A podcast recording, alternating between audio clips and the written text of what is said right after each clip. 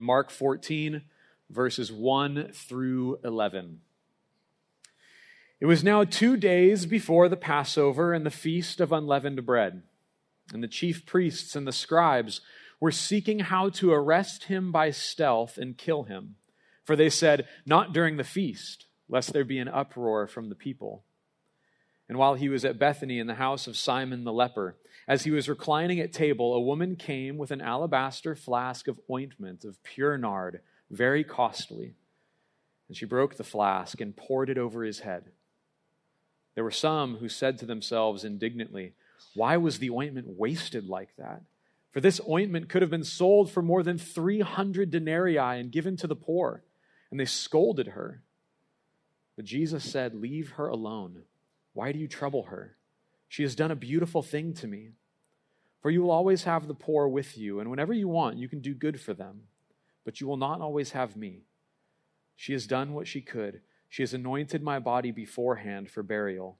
And truly I say to you, wherever the gospel is proclaimed in the whole world, what she has done will be told in memory of her." Then Judas Iscariot, who was one of the twelve, went to the chief priests in order to betray them, him to them. And when they heard it, they were glad and promised to give him money. And he sought an opportunity to betray him. Let's pray together. Lord, we come into this place today desiring, God, to, to pour out, Lord, whether through our voices and singing or our lives and serving, God, we, we long to... We long to, to, to love you like this woman in this text loves you, who holds nothing back. She pours it all out in devotion to you. God, we come into this place in a variety of different states, Lord, with a variety of different experiences this last week, going into a variety of different things this week, and, and, and chaos and confusion and violence in the world, and And Lord, what we need, God, even in our in our good desires to do good things, what we need is to receive from you today, Lord. Would you pour out your Spirit on this place? Would you teach us and lead us, comfort and encourage, convict? Holy Spirit, would you exalt Jesus in our minds and hearts and in this place? Teach us, we pray, in Jesus' name. Amen. Amen.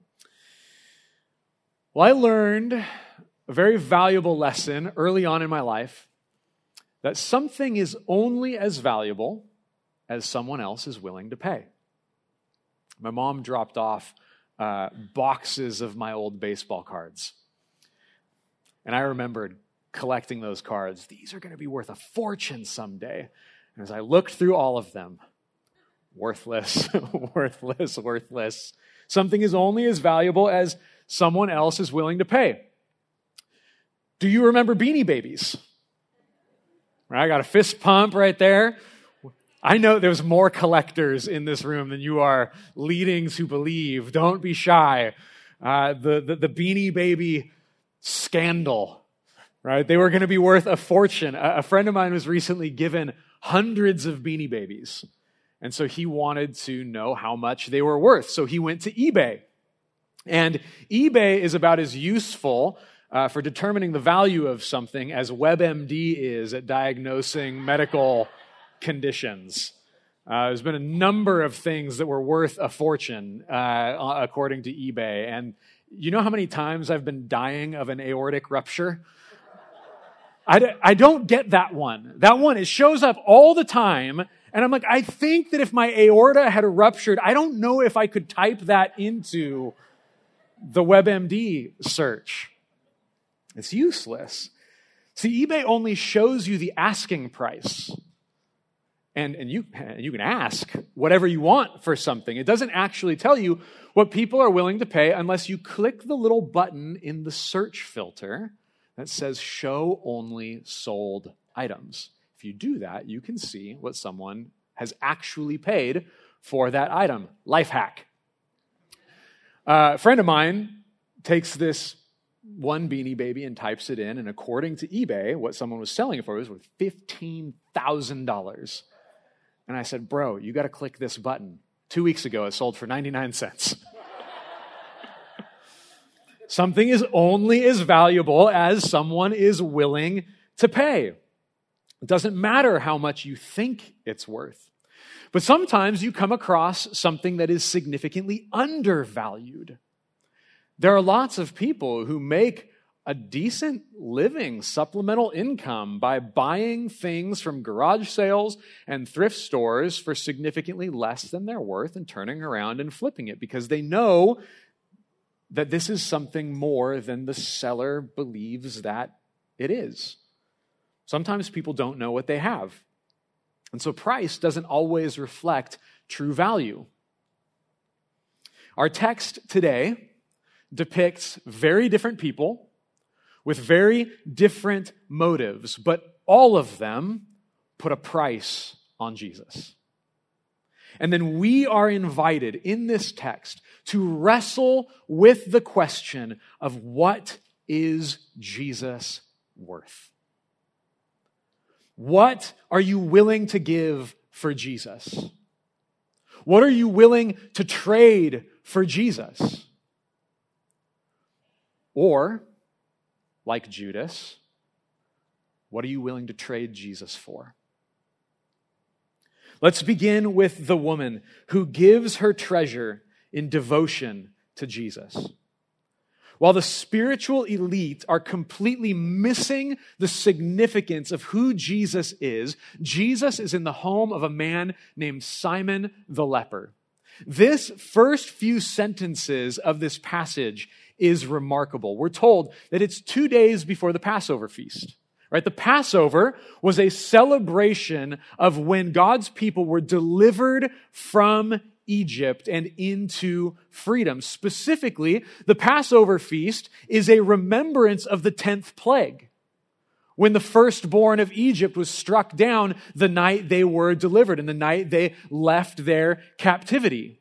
And so the religious elite who should be preparing for the Passover feast to remember what God did in the tenth plague are planning to kill God's firstborn, God's only son.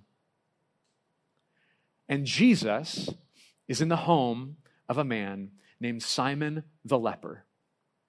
Most likely a, a former leper.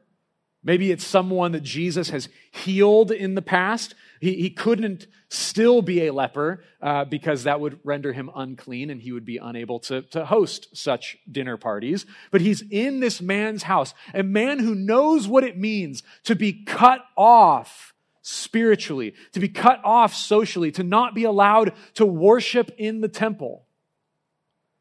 And the chief priests who run the temple are planning to kill Jesus.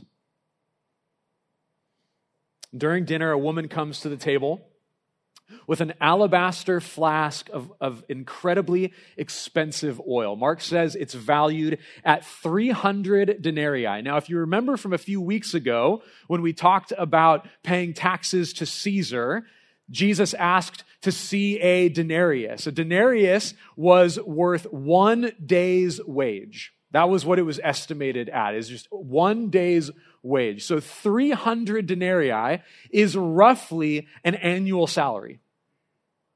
This oil, this alabaster flask filled with this ointment, was worth about a year's salary.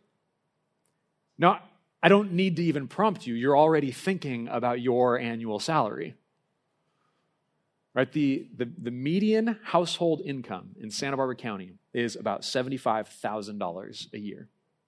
Now, no matter where you are on the financial spectrum, to spend that in one night at a, at a, at a dinner meal is incredibly extravagant. An annual salary in one moment. This scene is reminiscent from a couple of weeks ago. Remember the poor widow who was putting her two coins in the offering box? Just two small copper coins. It was all that she had to live on. And Jesus said that all of the other people, they gave out of their abundance, but this woman gave out of her poverty. Just two small coins. Gave everything she had to live on. But this woman has real treasure. This woman in Mark fourteen has something of real value, and she pours it all out in love and devotion for Jesus. She pours it all out. She doesn't just open it and pour out a drop. She doesn't save some for later. She doesn't hold some back. She breaks it, it says. She breaks the flask and pours it out on Jesus. She holds nothing back. What would you be willing to spend a year's salary on? I, I mean, honestly, outside of a, outside of a home, I can't imagine what what other things in the world that would be would be worth spending an, an entire year's salary on. And this woman, in, in a moment of love and devotion, she pours it out in honor of Jesus. Now we can compare this with the religious leaders. We've talked about them a little bit already. When the woman gives her treasure in devotion to Jesus, the leaders plan to destroy Jesus to protect their treasure, to protect what they truly value. See, the religious leaders are threatened by Jesus' popularity. The religious leaders are threatened by the, the, the, the people going to Jesus and honoring Jesus and praising Jesus. They want that attention. They're threatened and they're worried that Rome is going to get wind of Jesus' messianic claims and they're going to come in and squash the situation. And then maybe their position, their role, their favor with the Roman Empire would be at stake. Jesus interferes with their position and their plans, so they look for a way to kill Jesus. They've tried to do what they could about him. They've tried challenging him in public debate. They've come to him and asked difficult questions in order to shame him and to exalt themselves, and Jesus continues to best them in debate. They can't defeat him. Time and time again, Jesus silences them by his wisdom. So they tried accusing him of blasphemy. They tried accusing Jesus of breaking God's law. They even associated him with Satan. They accused him of being possessed by Satan. And still, his, his good works, his healings, his power, his wisdom, his, his love and compassion couldn't be refuted. And so his popularity, as much as they tried to defeat him, his popularity only increased. He was celebrated by the people everywhere that he went. And so their only option by this point is, we've got to get rid of this guy. We have to get rid of him. We have to kill him. It's the only way. And so the religious leaders in this time, just like many people throughout the history of the world, and potentially even in this room, resist Jesus because of something that they value more. We resist Jesus because of something that we are trying to protect, some treasure that we have exalted over Christ. See, we will pay whatever it costs to protect what we truly love. We will go to great lengths and make incredible sacrifices to protect what it is that we truly love. While many followers of Jesus make beautiful sacrifices every day in pursuit of him, in, in love and honor and worship of Jesus, there's still many more who make sacrifices to keep Jesus away, who make sacrifices to, to keep his word over there, to keep their friends who know Jesus over there, to keep Jesus at arm's length. You stay over there, Jesus. Don't mess with my life. Ultimately, if you continue to resist Jesus, the price that you will pay is significantly greater than an annual salary. The price that you pay is with your eternal soul. The cost of rejecting Jesus is incredibly, incredibly great. And so you need to ask, not just ask, you need to answer the question today: what is Jesus worth to you? What is he worth? What is his value? What does he mean to you? Not just sentimentally, but what kind of sacrifice, what kind of effort, what kind, what are you willing to do to ensure that Jesus is yours? What price are you willing to pay keep him out of your business. See, the woman gives her treasure in devotion to Jesus. The leaders give treasure to destroy Jesus. And then there's Judas. Judas sees an opportunity. Ju- Judas betrays Jesus to get treasure. See, Mark doesn't tell us the price, but Matthew tells us that Judas is paid thirty pieces of silver to betray Jesus. And in contrast with the woman's gift of a year's wages, thirty pieces of silver is roughly three to four months' wage. Still a significant amount of money. Which of us wouldn't want an extra three to four months in our savings account? It's a significant amount of money. And this is the price that Judas puts on his master's head. He uses his position, his closeness, his familiarity. He's one of Jesus, he's one of the twelve disciples. He's one of the twelve. And he uses his position with Jesus to get what he truly wants. See, Judas sees Jesus as a means to an end. Jesus is not the goal for Judas. He is just a way to get what he truly wants. And so he chooses money over the Messiah. Now, the best explanation for why Judas does this is mostly speculative. But given the story of the disciples in Mark thus far, and given the situation that gives rise to Judas' treachery, this moment with this woman as she pours out something incredibly valuable in honor of Jesus, the most reasonable explanation is that Judas expected that following the Messiah would lead to his own glory. We've seen this before. We've seen this from the disciples before, like James and John wanting to sit at Jesus' right hand and his left when he enters his kingdom. Like Peter, who expected Jesus to be a warrior king, to overthrow Rome, to fight and to, and to defeat the Romans. The expectation that the people had in this day was that Messiah would overthrow Rome and restore a political kingdom to Israel. Likewise, Judas was following Jesus to get what he really wanted. And then all of this talk of death and carrying your cross began to disenchant his discipleship. Every time Jesus talked about his death, every time Jesus talked about picking up your cross, anytime Jesus talked about suffering, Judas took a little step further back and wasn't quite sure what was going on with this Jesus character. And then when Jesus praises the woman for her sacrifice, it's too much. He realizes he's not going to get what he wanted. And so he may as well get something for the trouble of following him. He's been following him for three years. He's not going to get what he wants, so he might as well get something for the trouble. To Judas, Jesus was only a means to an end. There's so much that Jesus offers to those who follow him. There's so much that Jesus offers to those who trust in him, to those who believe in him. But the things that this world treasures most are often not a part of the equation.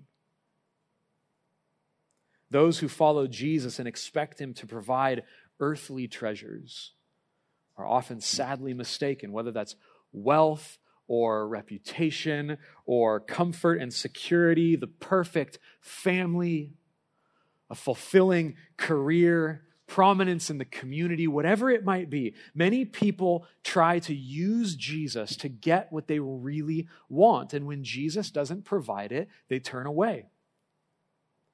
And it's like wishing time and time again upon a shooting star. Every time you see a shooting star and making the same wish, you wish and wish and wish. And when it doesn't happen, how long are you going to keep wishing? When people treat Jesus like a shooting star, when they treat Jesus like a genie, like a vending machine that just won't pay out, how many more quarters are you going to stick in it before you quit? These last two years, honestly, have been a case in point. While many people see suffering in the world, they see difficult, they see tragedy in the world, and it turns them to Jesus, many have seen it and turned away. Last two years has been a reminder to them that maybe, maybe they're not going to get the cushy life that they wanted from Jesus. Maybe that's not in store for, for them. And so they leave and they try something different. And I have to ask, maybe you're here today and maybe you're maybe you're on the fence. You know, maybe the last two years hasn't been the, the, the point, but then you continue to see what's going on in the world, and you see the, the fear, and you see the tensions, and you see the violence, and you see, gosh, I really believed this world was just going to get better and better and better, and then Jesus was going to come back, and we'd all live happily ever after. But you look at the world, and that's not what's happening, and you go, I, God, I don't know how much longer I can do this. And not just the world out there, but the world in here and the world in our hearts. It's not getting better. And I don't know how much longer I can do this. I have to ask, what did you expect? I'm not trying to be rude. I'm not trying to, to, you know, rub salt in the wound. But what do we expect? Did we expect a Messiah who suffered and died and then called his disciples to pick up their cross and follow him and suffer well and endure hardship and, and to experience the hatred of the world on account of him? Did we expect him suddenly to change his mind in the twenty-first century? Like, it's been two thousand years of pick up your cross and, and follow me. And you know what? That's antiquated now. It doesn't work anymore. And so the good news in the twenty-first century, the good news is that my disciples get to live their best life now, because I love you and I have a wonderful plan for your life. And that plan is for you to seek your glory and your honor and your praise and your wealth and your status. Because Jesus two point oh is all about you. In the twenty-first century, the new Jesus is about your glory, making a name for yourself. Look, for two thousand years, it has been pick up your cross and follow me. And for the next two thousand years or till the Lord returns, it is going to be pick up your cross and follow me. What we want is comfort. Oftentimes, that's not what Jesus gives. He doesn't give us comfortable circumstances, but in our difficult circumstances, he gives the Comforter. He gives the Holy Spirit. He is with us, and we can endure whatever we encounter, not because what we encounter is really not that bad. No, sometimes it is. Sometimes it's really bad. But through faith in Christ, he's with you through it. People who have followed Jesus their whole lives often turn away when they realize that Jesus isn't all about our glory. He's about his. And that's okay, because he's worthy. Sometimes we wrestle with this. We have a hard time with that. Why is it wrong for me to seek my glory? But it's okay for God to seek to be worshiped. Why is, like, that's megalomania when it's me. But why is it okay for God to be about his glory? We've talked quite a bit about idolatry in this church. That idolatry is giving glory and honor and praise, giving worship to anything that is not God. It's making a good thing a God thing. It's taking a good thing and making it an ultimate thing. Well, God, knowing himself to be the most beautiful, valuable, worthy being in all of the universe, if he gave glory and honor and praise to anything outside of himself, God would commit idolatry. It's only wrong when we want glory because we're not God, but he is. And so he's worthy of it. He's worthy of it. And many people follow Jesus their whole lives and they, and they, and they turn away when they find that it's not going to guarantee the cushy life. This is what Judas does. When he finds out that Jesus isn't going to give him the glory, the wealth, the whatever it is that he wants, he turns away. Now, here's the crazy thing about Judas. He might be the first of the disciples, at least according to Mark. He's the first one of the disciples that actually understands what Jesus is going to do. See, Peter confesses that he's the Christ. And then Jesus has to rebuke him because Peter thinks that he's going to march into Jerusalem with a sword and overthrow Rome. He doesn't understand that as the Christ, he's going to do something different than they expected. James and John, they believe that he's a king, and they want to sit at his right hand and at his left. And so Jesus has to correct them. That's not the way. It's not the way of, of, of, of earthly glory. It's the way of suffering. But Judas, I think he gets it. He understands what, Judas, what Jesus is going to do. He understands that Jesus is going to die. He's the first one to get it. And he leaves him because of it. He leaves him because he knows he's going to die. Jesus just said the woman was anointing him, his body, before burial. Jesus is like, okay, I get it, and I'm out. That's not what I signed up for. And so he seeks to betray him. He sells him out.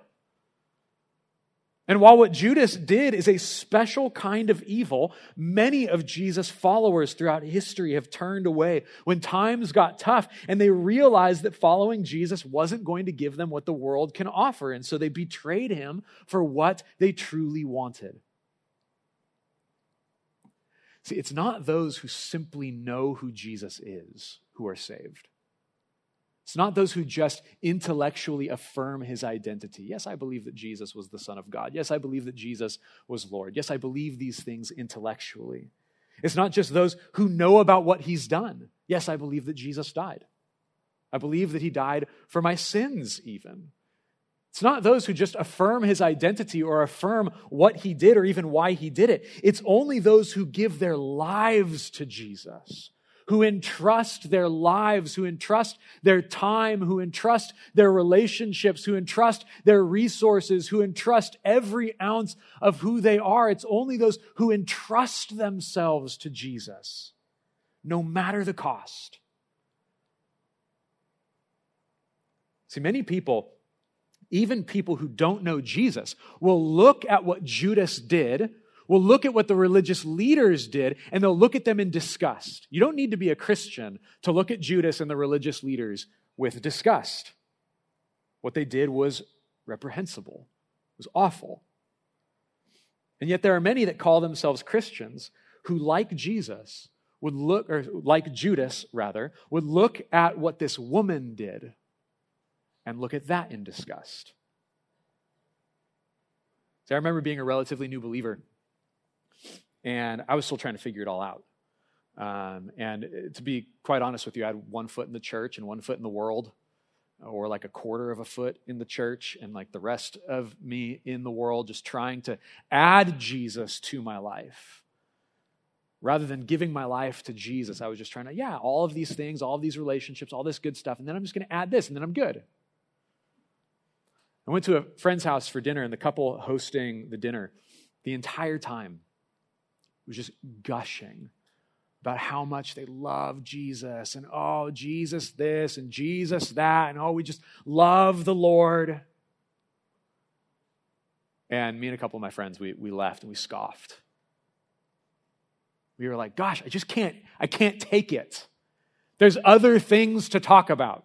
There's other ways that we can spend our time. And we scoffed. And I'll be honest with you, it actually, actually interfered with my relationship with this couple. I just didn't want to be around it. The whole time saying, yeah, I'm a Christian. I'm a Christian. I'm a Christian. I'm a Christian. And just going, Jesus, I've given you this. I've given you this much. But no more.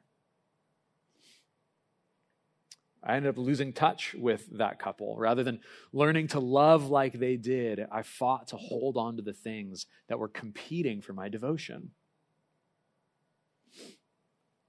See, there's no price of admission to being a disciple of Jesus. Right? You don't have to pay to play. This isn't, this, this isn't Scientology. But like Dietrich Bonhoeffer said, grace is free, but it's not cheap. It will cost you everything. And so what stands in the way of giving him everything? There was people at this dinner, the, the dinner in, in Scripture, not the dinner that I was at, that watched the woman pour out the oil on Jesus' head. There were people there. They looked at it and they said, it's wasteful. It's a waste.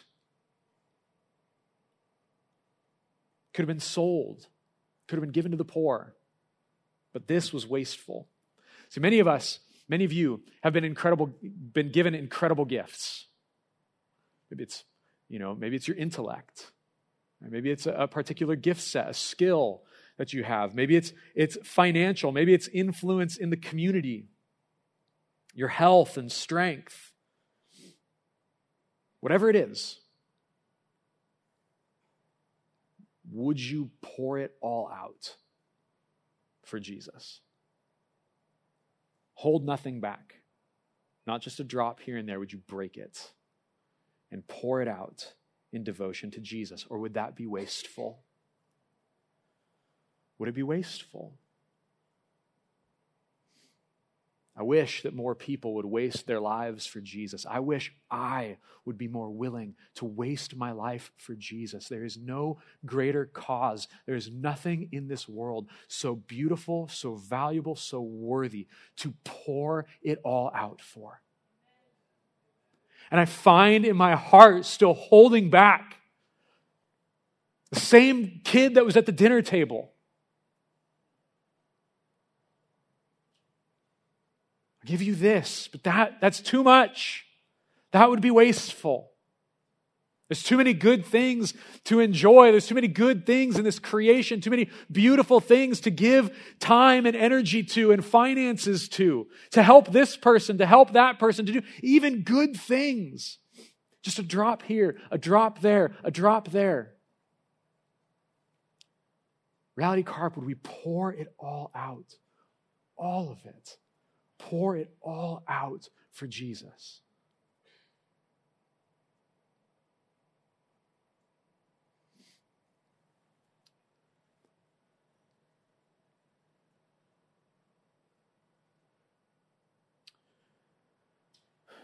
The Lord has asked good things of his people. He requires a lot. He requires a lot. And oftentimes I can justify myself. God, I'll give you ten percent. No more. I'll give you the first fifteen minutes of my day in reading my Bible and prayer. No more. I'll serve in the church. Maybe you're here like, Jesus, I'll give you two Sundays a month. I'll even serve one of those Sundays. No more. That would be a waste. That's too much, Jesus. How much is Jesus allowed to ask of you?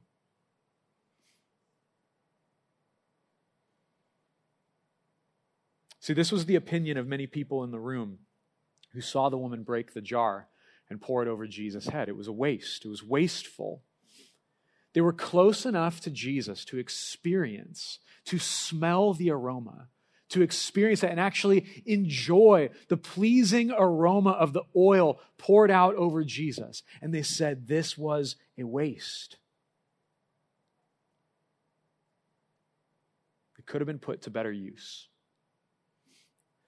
Maybe you look at the things that you have and, and giving it to Jesus wouldn't be a, wouldn't be a waste. You wouldn't say it's, a, it's wasteful. But gosh, it could be put to better use. Should have been sold and given to the poor, they said. John's gospel tells us the same story, and John questions their sincerity. But Mark here gives them the benefit of the doubt that it would be a good thing. It would be a good thing to sell that and to give it to the poor. They wanted to do a good thing, and many people today withhold complete devotion to Jesus because they want to do good things. Yes, Lord, I could give my time and my money and my energy to my local community of believers, but there's so many other good causes that I want to give to. And so I'm going to divide it up and say, it's a good thing. Good things to contribute to, good things to do, good ways to serve. Jesus encourages their desire to do good to the poor. He says, you'll always have them. You can do good for them whenever you want, but you'll not always have me. And so whatever it is, whether you want to use your, your money, your home, your career, your influence, your gifts that God has given you to do something good in the world, you can, you can give money to digging wells. You can go dig wells yourself. You can give time and money to all kinds of justice ministries, and it would all be good. Love the poor. My hope is that Reality Carpinteria would be known as a community who loves the poor in this community, who serves the marginalized, who cares for the most vulnerable. We'd love that to be our reputation. We need to do these things, but if it's not out of devotion to Jesus and to his kingdom mission of gospel proclamation, if it is detached from the preaching of the good news, if it is just good works and detached from telling people about Jesus who can save them from spiritual poverty, then it's incomplete. It's incomplete.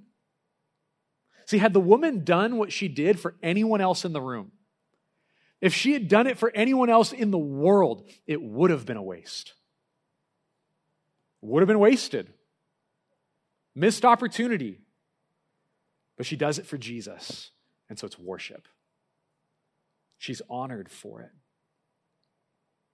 See, the reason that we, like Judas and like the religious leaders, struggle with this, the reason that we continue to choose earthly treasures and earthly comforts over Jesus is because deep down, we believe them to be more valuable than Jesus. The reason we struggle to live like this woman and pour everything out for him is because we struggle to accept what she believed, that Jesus is a greater treasure poured out for us.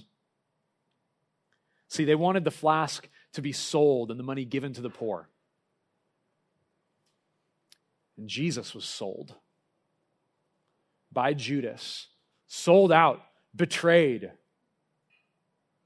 And in doing so, Jesus was given to the spiritually poor. Because of sin, the world is subject to spiritual poverty. We have nothing in our accounts. We are in spiritual debt, but Jesus, the infinitely valuable and eternal Son of God, was sold and given over to be crucified, to cover our sin, to pay your debt that you owed to God, that separated you from fellowship, from intimacy with him, covered your debt. He has poured out eternal riches onto his people and given us kingdom wealth, eternal wealth, heavenly wealth. See, as the woman took her treasure, that alabaster flask, and broke it and poured it out, Jesus' body was beaten, his hands and feet pierced, his, he was broken on the cross so that we could be healed. As the perfume was poured out and the aroma filled the room, the blood of Jesus was poured out, something far more beautiful, something far more costly. The blood of Christ was poured out as a fragrant offering so that anyone in the entire world, anyone in this room who receives it by faith, receives salvation, eternal life, a future in the kingdom of heaven. Eternal life with God and freedom from sin, freedom from the penalty of sin, freedom from death. So Jesus is a much greater treasure than this alabaster flask, much, much uh, greater treasure than an annual salary, much greater treasure than an entire life filled with good things. Jesus is a much greater treasure than anything this world has to offer. Everything else is pocket change. It doesn't matter. It's worthless. Paul calls it rubbish says, I consider it all rubbish for the surpassing glory of knowing Christ Jesus, my Lord. He is a far greater treasure. Everything else will fade away, but the treasure that Jesus gives is forever. The reason that we struggle to live lives like this woman willing to pour everything out for Jesus, the reason that I struggle to pour everything out for Jesus, the reason I struggle to, to not just drop by drop, but to be broken before Jesus and poured out for Jesus is because there are things in this world, good things, not bad things, but good things in this world that we continue to believe are greater treasures than Jesus. And it isn't until we understand who he is and how low he was willing to go to give us life that we will realize that his beauty and his value is not just for him and him alone to be, to be glorified and praised for eternity, but his beauty and value poured out for us changes who we are. It changes who you are. It gives you value. We began our time together by affirming that something is only as valuable as another is willing to pay for it. All of the people in this text, they put a price on Jesus, but let's not forget that Jesus paid a price for you. If Jesus is that true, that greater treasure poured out for you of infinite worth, of infinite value, in the same way that the woman was saying that Jesus is worth all of this, Jesus said that you're worth all of this. You are worth it to him. He loves you. He went to great lengths at the expense of his own self to show you value, to show you love, to show you his devotion to you. Like this woman, he gave everything to purchase you. And because of the priceless blood of Christ, because it has been poured out for you, Jesus has made you priceless. There is no treasure in this world that is worth your devotion because he has made you priceless unto himself. That if you receive the blood of Christ poured out for you by faith, you're a child of God. And he loves you, and he's committed to you. And you are his treasured possession, is what the scriptures say. You have been made priceless. You are of immense value to God and to God's people. Now, realistically, in a room of this size, there is one or multiple people in this room feeling so small, so weak, like you've got nothing to give. Maybe it's because of your age. Maybe you feel too young. Maybe you feel too old. Maybe it's because of your, your place in life. Maybe it's because you're in school or because you're retired. Whatever it is, there's people in this room right now, maybe it's you, who are hearing this and, and thinking, yes, I, I one day want to be of value to God. But right now, not yet. But like a small flask filled with oil, that when poured out, the aroma fills the room. Your life, no matter how small you think it is, no matter how weak, no matter how frail, no matter how, no matter how gifted you think you are or think you are not, if you give your life to Jesus, if you pour your life out for Jesus, not only is the aroma something that fills the room, not only will we, your church family, experience the beauty and the power and the glory of God in your life, but a life poured out for Jesus can fill the world with Christ's glory. The scriptures say that we are the aroma of Christ, the aroma of life leading to life. That means those who have been saved, those who have eternal life in Christ Jesus will see your life, will smell the, the fragrance of Christ and be reminded of the life that awaits them in eternity, a life with Jesus. But it also says that it's the stench of death leading to death. That those who don't know Jesus, those who are dead in their sins and trespasses, they see a life poured out for Jesus and they say, wasteful, wretched, appalling, disgusting. And they turn away. Their decision is not of your concern.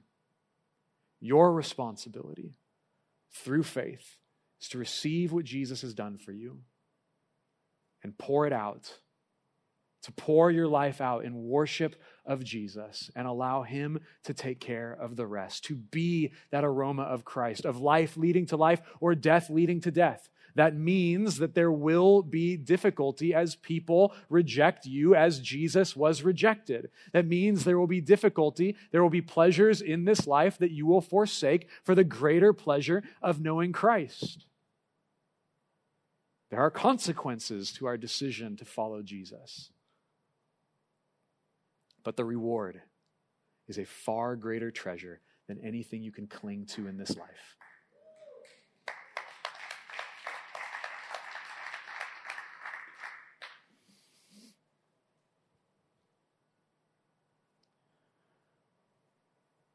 Church, oh gosh, don't waste it. We're not going to waste this. He's worthy of it all. Reality Carpinteria. Whether you've been a part of this church for a long time or this is your first time here,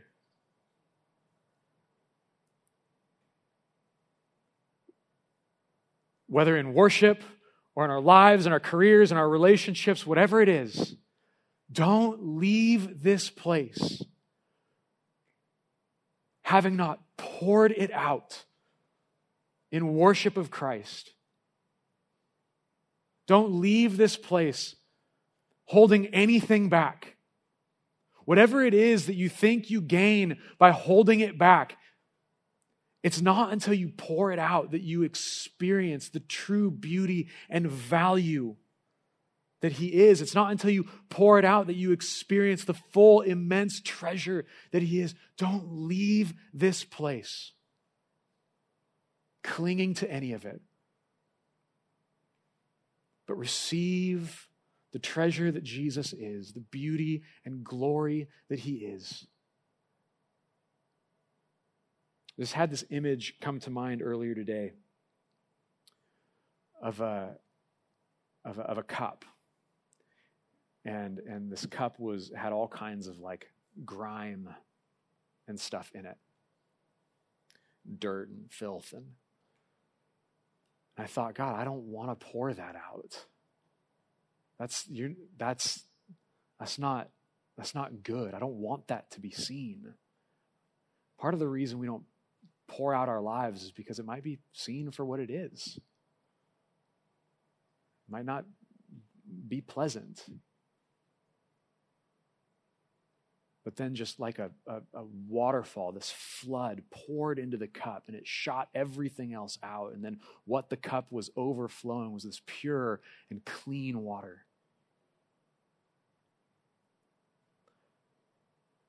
Let's receive the Holy Spirit. Let's receive the Word of God. Let's receive Christ today, all his goodness and value and beauty. Let him displace that other stuff so that our lives is just a constant overflowing, pouring out to his glory.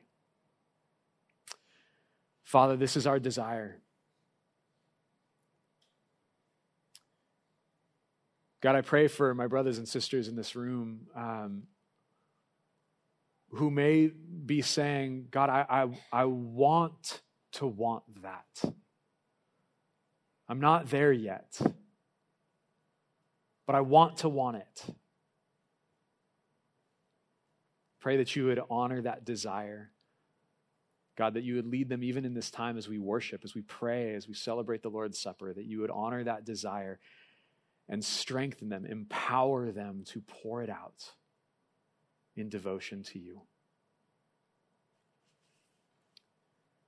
God, in what we have to offer, however little or however great we might think it is, we have nothing good apart from you. And so fill us, Lord, we pray, so that we might overflow with your goodness. May we hold nothing back. In Jesus' name, amen.